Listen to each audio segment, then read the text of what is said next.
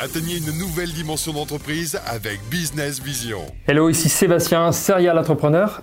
Aujourd'hui, je suis avec un entrepreneur d'exception, fondateur, si quand même, euh, fondateur euh, d'Océanet Technologies, qui aujourd'hui, si je ne me trompe pas, réalise 24 millions d'euros de chiffre d'affaires, qui existe depuis les balbutiements d'Internet. Et je vous présente Pierre Wallet. Bonjour Pierre. Bonjour Sébastien. Comment vas-tu? Très bien, très bien. Aujourd'hui, c'est vrai que j'ai envie que tu, puisses donner ton parcours parce que c'est vrai que des fois, on ne fait pas toujours euh, euh, les débuts de ceux qui ont commencé, euh, qui ont tracé la route d'Internet. Maintenant, on voit les Amazon, les Google, etc., qui sont toujours mis sur le devant de la scène. Et il y en a bien d'autres aussi qui développent, qui sortent leur épingle du jeu. donc, est-ce que tu peux expliquer, en fait, à, ceux qui nous écoutent, qui est Pierre Voilet et qu'est-ce que c'est Océanet Alors moi j'ai donc euh, fait des études de commerce. Mhm. Ensuite j'ai travaillé dans la grande distribution.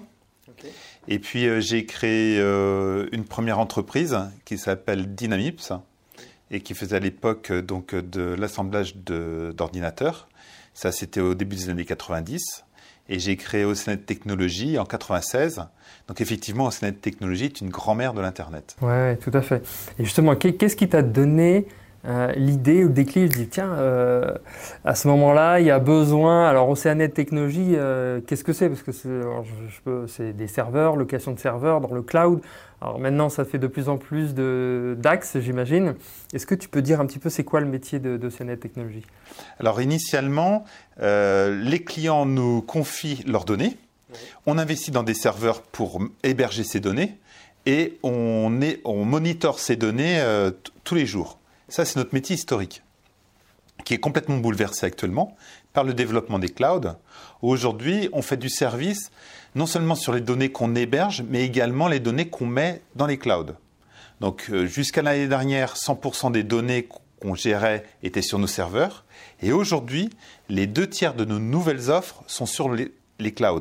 ce qui change complètement euh, notre format, en fait. Ah oui, effectivement, ça change vraiment là-dedans. Donc, en fait, tu, deviens plus partenaire des très grandes fermes de serveurs. Exactement, euh, exactement. Aujourd'hui, ce qui est incroyable, c'est que sur le marché, c'est l'armada Amazon avec AWS qui représente aujourd'hui une part de marché juste incroyable. Et nous, aujourd'hui, eh ben, on est des guerrieros à côté de cette armada-là. C'est-à-dire qu'aujourd'hui, ce qu'on vend, c'est euh, de l'hébergement AWS sur lequel on met nos services. Ok, mais c'est vrai que quand on revient en arrière, c'était plutôt. Euh, comment tu as commencé alors justement à. J'imagine que ça devait être tout petit au début avec euh, des serveurs à droite à gauche. Est-ce que tu peux raconter C'est toujours intéressant. Alors en fait, euh, au début, donc on, faisait de l'assemblage d'ordinateurs. Et puis ce marché nous semblait. Bah, c'était pas facilement facile de savoir comment ce marché allait évoluer et on assistait aux prémices de l'Internet. Alors, pour la petite histoire, on a monté dès 1995 un serveur BBS. Ça, c'est la préhistoire de l'Internet. Et en 96, donc, on a créé euh, Oceanet Technologies. Et dès le début, on a pensé que notre vocation, c'était d'amener du service aux entreprises. Donc, on est parti sur cette logique-là. Et au début, bah, on a commencé euh, euh, à très peu de personnes. On en avait d'ailleurs beaucoup de. Au moment où on, n'était que cinq personnes, on a eu plusieurs congés maternité simultanés qui ont réduit plus de la moitié de l'effectif, pour un peu euh, donner quelques indications. Donc, on s'est développé avec. ça n'a pas été simple les premières années, parce qu'on expliquait la logique de l'Internet à des entreprises qui étaient intéressées par ce qu'on leur disait, mais qui ne nous passaient pas véritablement de commandes. Et donc, on a eu beaucoup de difficultés pour gagner de l'argent les premières années. Et c'est qu'à partir de 2007, où là, on a eu une croissance euh, régulière, euh, soutenue, avec une rentabilité régulière. Mais ce n'est qu'à partir de 2007 où ça a vraiment été le cas. Ok, donc ce qui veut dire à peu près 10 ans de galère et tout ça. Je ne sais, pas si vous, si, je sais pas si vous visualisez 10 ans euh, donc de galère, de pas de rentabilité, etc., avec ces petits moyens, parce que j'imagine que c'était un peu le cas. Euh, aujourd'hui, on veut tout tout de suite et faire 10 euh, millions, 1 million de chiffre d'affaires en l'espace d'une semaine. là, donc on met 10 ans et en plus, derrière, bah, avec une croissance soutenue pour arriver aujourd'hui, en 2018, à, plus de 24 millions d'euros de chiffre d'affaires. Donc, qu'est-ce que tu peux dire justement aux entrepreneurs qui nous écoutent un, les trois conseils que tu, leur, tu pourrais leur donner justement pour dire, bah, pour, pour être une entreprise à succès alors déjà, euh, sans vouloir te contredire Sébastien, je ne donnerai pas de conseils. Je vais juste partager mon, expérience. Euh, ce qui est assez compliqué en fait, c'est de savoir euh, bien mettre les priorités entre être persévérant, mais pas s'entêter non plus. Donc, ce qui a été déterminant pour nous, c'est que après trois premières années de perte entre 1996 et 1999, en fait, on a fait quelque chose de très important, c'est qu'on a eu une réunion avec nos principaux clients et on a déterminé dans notre offre où est-ce qu'on amenait de la valeur ajoutée. Et on a, on a beaucoup réduit notre offre à ce moment-là. Et ça, ça a été une étape qui a été importante. Donc, euh, ce qui me paraît important, c'est peut-être, euh, enfin, en tous les cas, ce qui a été déterminant pour nous, ça a été vraiment de toujours être à l'écoute de nos clients et d'essayer de, concentrer notre activité là où on amenait de la valeur à nos clients. Un autre point qui est important aussi, c'est qu'on a privilégié euh, la valeur ajoutée au volume. C'est-à-dire que, euh, et par exemple, c'est encore le cas aujourd'hui. Par exemple, on pourrait, on a une spécialisation sur la sécurisation des données, et on a la possibilité aujourd'hui euh, de recruter beaucoup de personnes pour mettre des experts sécurité en régie dans des entreprises.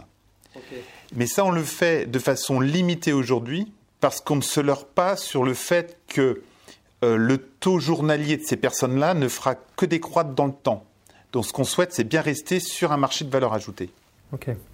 Donc, ce que tu veux dire par rapport à, ce que tu peux apporter, faire attention, être quand même agile oui. par rapport à un marché qui évolue quand même très très vite. Oui. Parce qu'aujourd'hui, euh, pour ceux qui sont dans Internet, bah, c'est quelque chose qui évolue vite. Donc j'imagine que c'est vraiment être aussi sur cet axe-là, j'imagine. Euh, clairement, enfin, ce qui a été très compliqué pour nous, c'est que l'Internet s'est créé sur de la gratuité. Donc il a été très difficile de, dégager des marges euh, dans toutes les premières années de nos activités. Euh, l'agilité, ça c'est vraiment quelque chose d'indispensable. L'idée, c'est de rester sur des choses qui sont avec des avantages concurrentiels durables, euh, voir les choses avec une certaine perspective. Par exemple, aujourd'hui, euh, tout change et en même temps, certaines choses restent euh, immuables. Ce qui reste immuable, même sur le marché du digital, c'est la prise en charge des clients et la réactivité. C'est d'être au service de nos clients. Et là, il y a beaucoup de valeur ajoutée actuellement et je pense dans les années qui viennent. Quelles sont les plus grosses émotions que tu as eues dans, dans ta carrière au sein d'Oceanet? Euh, moi, ce qui me pose le plus de, difficultés, c'est quand je me sens impuissant à faire évoluer les choses. Ça, ça, ça c'est ça qui me déstabilise le plus. Euh, je pense qu'en tant qu'entrepreneur, euh, je suis optimiste, dans le sens où je pense que l'avenir de l'entreprise dépend des actions qu'on a aujourd'hui voilà, je pense que ça, c'est vraiment la, définition de l'optimisme. Et je pense qu'un entrepreneur en a besoin. Et puis, quelque chose que j'ai découvert, c'est que euh, je suis souvent perçu comme quelqu'un de très déterminé dans ce que je fais. La réalité est peut-être un peu différente. C'est-à-dire que euh, je doute, comme tout le monde, je doute sur euh, ce qu'on est capable de faire. J'ai beaucoup de doutes en même temps. Et je pense qu'un entrepreneur, contrairement à ce qu'on pourrait croire, c'est pas forcément quelqu'un qui a des certitudes. Quand on entreprend quelque chose, on n'est pas sûr que ça va fonctionner. Par contre, on a besoin d'être optimiste pour se dire, je ne sais pas euh, ce que je vais avoir comme euh, obstacle, mais on a une certaine confiance pour les contourner ou pour pouvoir euh, les surmonter. Ouais, pour pouvoir rebondir. Voilà. Je pense que quelqu'un qui veut vraiment une vie professionnelle sans surprise, ne sera jamais entrepreneur. Pour moi, l'enfer, c'est le fait de faire quelque chose aujourd'hui et d'être sûr de faire toujours la même chose jusqu'à ma retraite. Donc, euh, c'est vraiment une recherche d'imprévu, d'aventure. Et, puis, alors, il y a aussi un aspect qui est très important, c'est l'aspect collectif. C'est-à-dire le fait de porter un projet et de d'essayer de, de le faire collectivement. Alors justement, aujourd'hui, euh, tu as une centaine d'employés, tu en as combien aujourd'hui? Un peu plus de 160. Alors comment tu es passé là en quelques années et tu as géré cette croissance? euh, et cette gestion au quotidien de, toute cette ressource humaine Alors ça, ça ne se fait pas de façon linéaire. C'est-à-dire qu'on a eu des, effets de seuil euh, qui, qui, nous ont bloqués à certains moments. Donc de façon là assez classique, on a eu bah, c'est pas simple de passer le cap des 10 salariés et des 50 salariés. Hein, c'est souvent ça. Et puis actuellement, nous, ça fait, on est passé de 100 à 160 personnes de façon un peu euh, rapide. Et euh, là, on est en train de le digérer. Voilà. Euh, le, seuil fondamental, c'est quand on passe d'un, d'un environnement où tous les salariés se connaissent à celui où ça devient difficile, parce qu'on est sur Nantes, Paris, Lausanne. Donc euh, aujourd'hui, tout le monde ne connaît pas tout le monde. Et ça, c'est une rupture par rapport à avant. Ok. Et moi, ce qui m'impressionne, en fait, à chaque fois que je viens ici, il n'y a pas une personne qui ne dit pas bonjour.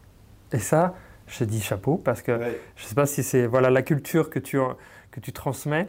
Euh, moi, à chaque fois que je viens dans les couloirs, devant, à l'accueil, quand quelqu'un nous croise, etc., il n'y a personne qui baisse la tête, qui ne dit pas bonjour il y a toujours un accueil chaleureux au sein d'Oceanet Technologies.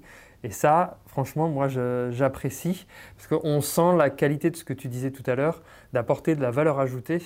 Et ne serait-ce que pour un client, parce qu'on ne sait pas sur qui on va tomber et sur qui euh, vient euh, dans les locaux, eh bien, ça permet de dire Ah, il y a un sens euh, humain au sein de cette entreprise. Ça me fait plaisir de travailler en fait avec cette entreprise. Et alors, je ne sais pas si ça a été ça a mis du temps, ou, euh, mais en tout cas, moi, je, tiens à souligner, c'est euh, c'est quelque chose qui est, très, très chaleureux en fait quand, quand tu viens ici. Merci euh, Sébastien d'être sensible à ça, parce que c'est quelque chose qui est important pour nous.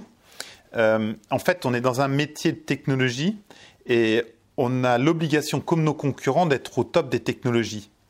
Et en fait, on ne peut pas trop se différencier des autres là-dessus. Euh, nos, data centers euh, ne sont pas euh, significativement plus performants que d'autres data centers. Ils doivent être extrêmement performants. Voilà.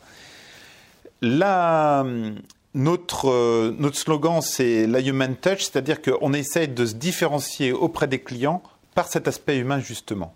Donc, notre vocation, c'est ensemble rendons le monde numérique plus sûr. Ensemble, c'est avec nos équipes, avec nos partenaires, avec nos clients. Et cette ambition-là, eh bien, on essaye euh, euh, d'arriver à l'excellence euh, par l'aspect humain. Par exemple, si on prend des aspects de sécurité, on peut avoir, nous en interne, les meilleures expertises. si la collaboration avec le client, juste sur le sujet, ne serait-ce que de la sécurité, n'est pas constructive, on ne peut pas amener un bon niveau de sécurité au client. Si par exemple, du haut de notre expertise, on dit aux clients euh, quelle est la meilleure méthode pour gérer ses mots de passe, tout, bêtement. Eh bien, euh, si le client euh, n'a pas une vigilance en interne sur cette gestion des mots de passe, ben, ce ne sera pas efficient. Et aujourd'hui, si tu avais une boule de cristal, ou qu'est-ce que tu vois pour Oceanet dans, dans, dans 5 ans? Alors, aujourd'hui, ce qui est incroyable comme phénomène, c'est le phénomène des clouds publics puisque aujourd'hui, ça bouleverse complètement le marché. Euh, donc là, l'impact de ça, il est extrêmement fort en ce moment. Euh, dans les cinq ans qui viennent, ce qui va être déterminant, c'est de rendre le monde numérique plus sûr. C'est-à-dire qu'aujourd'hui, le digital euh, multiplie les possibilités, tout devient possible. Le, ce qui va être déterminant, c'est comment faire en sorte que dans les années qui viennent, tous ces possibles-là deviennent euh, vraiment rendre un service de qualité aux personnes. Qu'est-ce que tu penses justement de, tout ce qui est euh, chatbot, intelligence artificielle qui, qui, inonde les différents outils, euh, les recherches les, Qu'est-ce que tu penses de, ça? Alors déjà, ce qu'il y a d'incroyable, c'est que toutes les, les, films d'anticipation et autres ont, imaginé que dans, dans, les années 2000, on aurait à côté de soi des, des robots pour nous servir le café, etc. Et ça, c'est un peu de mal à émerger. Et en fin de compte, dans nos métiers, les robots, par contre, ils sont complètement présents.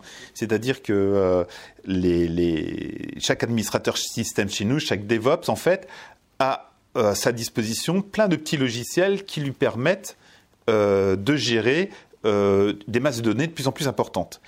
C'est ce qui fait que, auparavant, au début de notre métier, il y avait une corrélation entre le nombre de serveurs et le nombre d'administrateurs système. Aujourd'hui, c'est complètement décorrélé. Euh, grâce à tous ces outils logiciels, une seule personne peut manipuler des centaines, des milliers, voire euh, plus de serveurs. ça, et ça, en fait, c'est parce qu'il euh, y a plein de, robots qui sont des morceaux de logiciels qui vont lui permettre bah, de surveiller, par exemple, une masse de données de plus en plus importante. Donc ça, l'intelligence artificielle s'est déjà développée et on n'en est qu'au début dans nos métiers. Donc c'est évident que euh, les, si vous voulez, les serveurs, au lieu d'être traités individuellement, maintenant ils sont de plus en plus traités par troupeaux. Donc ça, ça va euh, encore plus se développer dans les années qui viennent. Ce qui va rester pendant un moment, moi je pense, dans le domaine de l'humain, c'est la prise en charge du client. C'est de comprendre son métier. Euh, par exemple, nous, on a des, systèmes d'information euh, d'usines dans l'agroalimentaire, par exemple, qui sont hébergés chez nous. Bon ben, euh, on doit prendre en compte des spécificités quand on s'adresse à euh, des données qui sont pour un service expédition ou un service production. le client, il a besoin de sentir qu'on est sensible à ses impératifs métiers. on héberge beaucoup de sites e-commerce, par exemple. Bon, ben, il y a en ce moment, ça va être bientôt les soldes bon, ben, c'est clair qu'il euh, y, a des, euh, y a des prises en charge particulières. Par exemple, avant les soldes, pour un site e-commerce, eh bien, on, on dit non parfois à des clients qui veulent faire des modifications de dernière minute. Pour faire planter un site e-commerce, par exemple, rien, rien de tel que quelqu'un qui est un client qui va nous demander la veille des soldes d'augmenter les capacités. Parce que euh, c'est peut-être tout à fait pertinent d'augmenter euh, de multiplier par 10, par exemple, les capacités d'un de, serveur. Mhm. Mais la veille des sols, il ne faut pas le faire, parce que dès qu'on bouge quelque chose dans une infrastructure, on, peut créer une instabilité. Et on peut créer un effet qu'on n'a pas prévu sur un, autre équipement. Ok, et puis en fait, euh, l'effet inverse se produit et puis ça crache. Et c'est ça qui, c'est juste au moment où, où on veut adapter les choses que bah, justement on se crée des problèmes euh, quand les volumes augmentent. Ok. Donc vraiment, donc dans, quelques années, vraiment la sécurisation, alors si je comprends bien, euh, avant tout, qu'il y ait intelligence artificielle, chatbot ou tout, service cloud public. Et, ça, je rejoins vraiment là-dessus parce que c'est vrai que ça va tellement vite que les, gens ne savent plus où sont vraiment leurs données, etc. D'où, entre autres, bon, c'est pas que pour ça, mais il y a la RGPD qui, a eu lieu euh, le 25 mai 2018. Euh, donc voilà, donc ça c'est beaucoup de chantiers en plus on a nous des, on est en contact avec des, directeurs de services informatiques qui sont de plus en plus de grosses structures et aujourd'hui leur euh, leur préoccupation principale, c'est d'arriver à harmoniser euh, toutes les infrastructures qui sont en train de se mettre en place partout. Et, euh, et ils ont besoin aujourd'hui d'être accompagnés pour rester proches des métiers euh, de leur entreprise et d'arriver à maîtriser euh, tout ce qui est en train de se développer en ce moment. Oui, parce que, parce que c'est pareil, les clouds publics, après on ne sait plus trop où sont nos données ah au final, etc. Et, je pense que c'est aussi pour ça que la RGPD est rentrée. Tout à fait, c'est une bonne. Euh, c'est alors, c'est en même temps une. bonne et une mauvaise. il y a beaucoup de complexité là-dedans. Donc il y a besoin de revenir aussi sur des principes simples et de bien les mettre en œuvre. Oui, parce que c'est vrai que euh, la RGPD, on, dit toujours, il y en a souvent qui disent bah, c'est les petites cases à cocher, etc., sur les sites internet et tout, mais en fait, à la base, hein, ce que disent vraiment les experts, les avocats, etc., c'est avant tout la sécurisation des données euh, que vous hébergez. Euh, évitez d'héberger des données à outrance qui ne vous servent pas. prenez justement simplement les données que vous avez besoin pour euh, votre entreprise, pour euh, les données personnelles. Et vraiment, euh, quand il y a une attaque, en principe, hein, tu m'arrêtes si je me trompe, en principe, quand vous avez une attaque, la personne qui découvre les données ne doit pas, ne doit pas pouvoir les reconstituer pour qu'elle puisse les utiliser. Mais ça, après, c'est les serveurs, c'est les, machines que vous utilisez qui doivent être conformes à la RGPD. Donc moins une TPE ou un entrepreneur qui est là et qui doit vérifier cette partie-là. Il doit juste valider avec les outils qu'il utilise aujourd'hui. voilà le, principe que tu évoques là, il y en a un qui est, vraiment très important, et la CNIL est, depuis longtemps sur ce principe-là, c'est d'avoir une certaine euh, frugalité dans l'utilisation des données. C'est-à-dire que c'est très important, effectivement, de ne pas, euh, euh, je dirais, avoir une hyper-croissance des données qui, serait complètement inutile. Donc déjà, pour se simplifier la vie, c'est effectivement de bien regarder qu'est-ce qu'on garde comme euh, comme traces, comme données, etc. Et c'est pas la peine de, multiplier les volumes pour rien. Après, ce qui est important pour tous les aspects de sécurité, c'est de bien voir euh, en quoi consiste la sécurité des données. Euh, sécuriser les données, ça veut dire quoi? C'est-à-dire faire en sorte que les données, elles soient toujours disponibles. C'est faire aussi en sorte que les données, elles soient toujours disponibles de façon performante. Et puis un principe qui est important aussi, c'est que les données, on puisse préserver leur intégrité. Ça, c'est les trois points essentiels. Et la grande difficulté, c'est qu'il n'y a pas de solution euh, optimale euh, sur ces trois axes-là. C'est-à-dire qu'on peut améliorer euh, la, performance d'accès aux données, mais c'est difficile d'améliorer cette performance-là et faire en sorte que ce soit toujours le cas. Oui, toujours le cas. Et puis un quatrième critère où on est un peu moins sensibilisé, mais on le sera peut-être avec les clouds publics, c'est les clauses de réversibilité. C'est-à-dire, je mets mes données à un endroit, dans quelle mesure je reste euh, en capacité de les mettre autre part. Oui, c'est ça, la souplesse de, déménager. Quoi. Et exactement. C'est, euh, euh, on a tous été confrontés à ça. On trouve par exemple qu'un des outils, par exemple d'Apple, ils ont une très grande er-, ergonomie. Et puis le jour où on se dit, tiens, bah, ma liste de musique, je vais la passer de, euh, d'une solution vers une autre, on se rend compte que là, ça devient compliqué. Et alors, je sais qu'avec tout, tout ton parcours entrepreneurial, en plus de ça, tu es euh, business angel. Euh, donc après, alors je ne sais pas si c'est à tes heures perdues, mais en tout cas, je sais que on avait échangé à nombreuses reprises à ce sujet. Aujourd'hui, quel type d'entreprise euh, que tu as envie d'accompagner, qui te sent une pépite et tu voudrais l'emmener euh, bah, dans la stratosphère? Euh, En fait, alors il y a plusieurs choses là-dessus. D'une part, à Nantes, on est habitué à, à échanger beaucoup entre chefs d'entreprise. Donc moi, je l'ai fait pas mal d'années dans le centre des jeunes dirigeants. Et puis, il y a le réseau Entreprendre qui s'est développé en France et à Nantes également. Et ça nous a pas mal sensibilisé aussi à l'accompagnement euh, de nouvelles entreprises. Ce qui nous plaît beaucoup, c'est dans cet accompagnement-là, c'est un échange entre chefs d'entreprise. On n'est pas des mentors qui venons donner des conseils sur des façons de faire, mais c'est plutôt un échange qu'on a avec des chefs d'entreprise. Et le fait d'échanger avec des personnes qui créent des startups ou qui reprennent une entreprise, bah, c'est extrêmement euh, constructif euh, pour ma motivation dans mon métier de chef d'entreprise au quotidien. Et sensibilisé par le réseau Entreprendre à cet accompagnement euh, de nouvelles entreprises, j'ai créé avec d'autres chefs d'entreprise une société de capital risque qui s'appelle Bambou. Et euh, là, on accompagne des entreprises plutôt de la région nantaise parce que du fait de l'accompagnement, ben, on, a besoin d'être proche géographiquement. Et, et ça, euh, c'est quelque chose qu'on a pas mal développé euh, au cours des dernières années. Et, s'ils recherchent des fonds, euh, quels, seraient les principes à respecter dans leur dossier ou dans leur présentation par rapport à leur, projet? Bah, Déjà, le pour moi, le, schéma le plus simple et le plus performant, c'est de ne pas faire appel à des fonds extérieurs. L'idée, c'est d'entreprendre et euh, de créer une activité euh, suffisamment profitable pour pas avoir besoin de fonds extérieurs et de rester son propre patron. Ça, c'est l'idéal. Après, euh, il peut y avoir le besoin pour accéder à un marché, pour différentes choses, d'avoir besoin d'argent. Donc ça peut être par du prêt classique ou ça peut être par l'apport de fonds où forcément la contrepartie, ben, c'est d'être dilué partiellement dans le capital.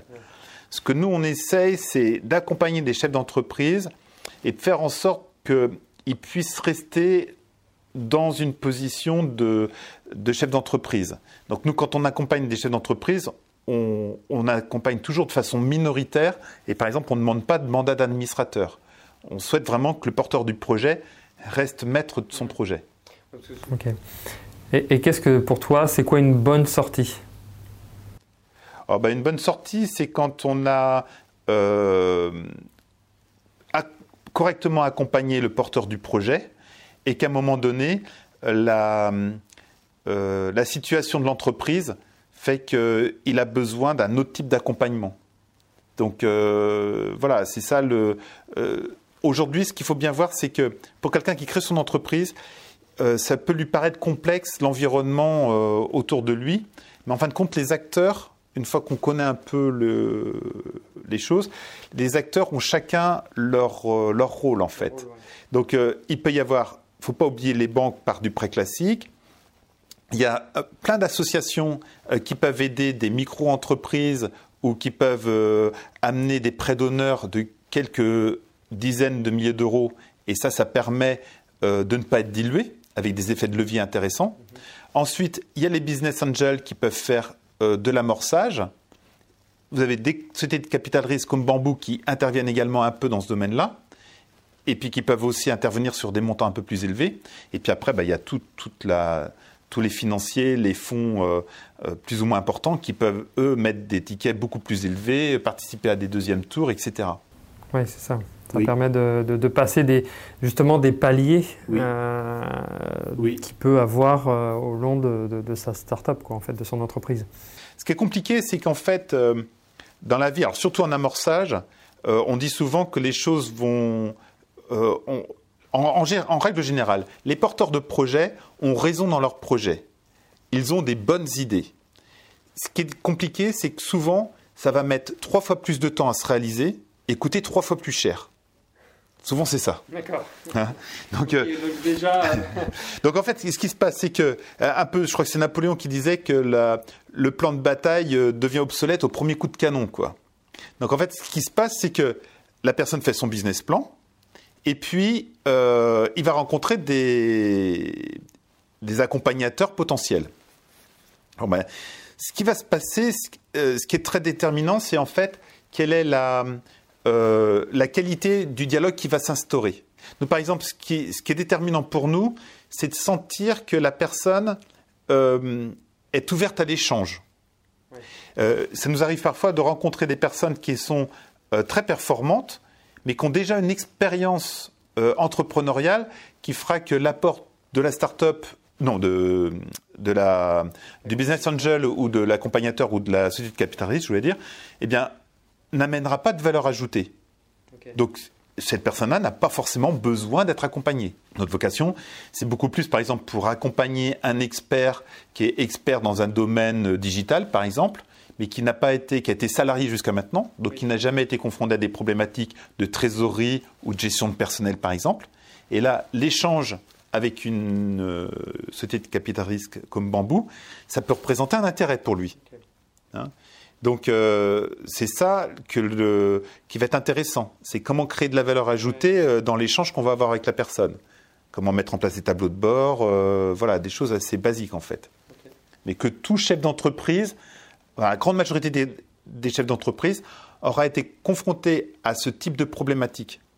Donc une société comme Bambou ne remplace absolument pas les conseils quelqu'un qui qui développe son activité euh, a besoin euh, d'avoir du conseil juridique, a besoin d'avoir un expert comptable, éventuellement un commissaire au compte, et ces experts-là sont absolument indispensables. Et ce qui peut être intéressant pour lui, c'est aussi d'échanger avec d'autres chefs d'entreprise sur des problématiques qu'il risque de rencontrer en termes de trésorerie, euh, de, gestion des personnes, de trouver une vocation à son entreprise, de savoir comment parler de son projet, euh, des choses comme ça. Est-ce que tu pourrais, avec tout ça, euh, je pense que ça permet d'avoir fait un, bon tour global sur toute la partie que toi tu pilotes aujourd'hui, en tout cas les différents projets. Est-ce que tu, pourrais dire un dernier mot à ceux qui nous écoutent, aux entrepreneurs qui ont envie d'avancer? Ce, qui me, paraît important, c'est que euh, entreprendre, c'est euh, avoir envie de, vivre une aventure. Dans une aventure, il y a des moments euh, plus ou moins faciles. Ce qu'il faut voir, c'est que dans tous ces événements-là, qu'est-ce que l'échange peut apporter? Quand on échange avec d'autres personnes. Moi, je vais être par exemple quelqu'un qui peut avoir tendance à me replier sur moi-même en cas de difficulté. Donc, euh, il y a des personnes qui m'ont, et c'est encore le cas, mais moi j'ai toujours eu des personnes avec qui euh, l'échange m'a permis de, de surmonter des difficultés, de mieux voir où étaient les points essentiels. Donc, euh, ce que je pourrais dire aux entrepreneurs de façon générale, c'est que c'est euh, toujours extrêmement intéressant d'échanger avec eux. Donc, euh, ben ça, ils peuvent euh, utiliser ça pour échanger avec d'autres personnes de façon constructive. Ok, donc trouver des pairs euh, où vous pouvez échanger, qui vous comprennent, parce que des fois, c'est vrai que c'est pas toujours euh, évident parce qu'on est seul dans notre, oui, oui, voilà. dans notre coin, et, et, donc aller faire du réseautage pour trouver des, des, des pairs ou même mmh. sur Internet pour vraiment échanger là-dessus. Ouais. Alors j'aime bien ce que tu dis, Sébastien, parce qu'en fin de compte, ce qui se passe, c'est que euh, il y a beaucoup de gens souhaitent entreprendre un jour, et il y a qu'une partie de ces personnes-là qui le font véritablement. Et en fait, à partir du moment où on met en risque de l'argent qu'on a économisé euh, difficilement en étant salarié, ou bien euh, quand euh, tout d'un coup on décide de faire un prêt euh, pour créer son entreprise, là on passe dans un autre monde. On passe dans un monde complètement différent euh, où là on est exposé au risque et sans forcément de plan B. Donc à ce moment-là, on peut être dans une communauté, et c'est exactement ce que tu dis, d'échanges entre pairs, et là, ça peut faire vraiment des, des, échanges qui sont extrêmement intéressants, et on peut prendre beaucoup de motivation à ça. Oui, tout à fait.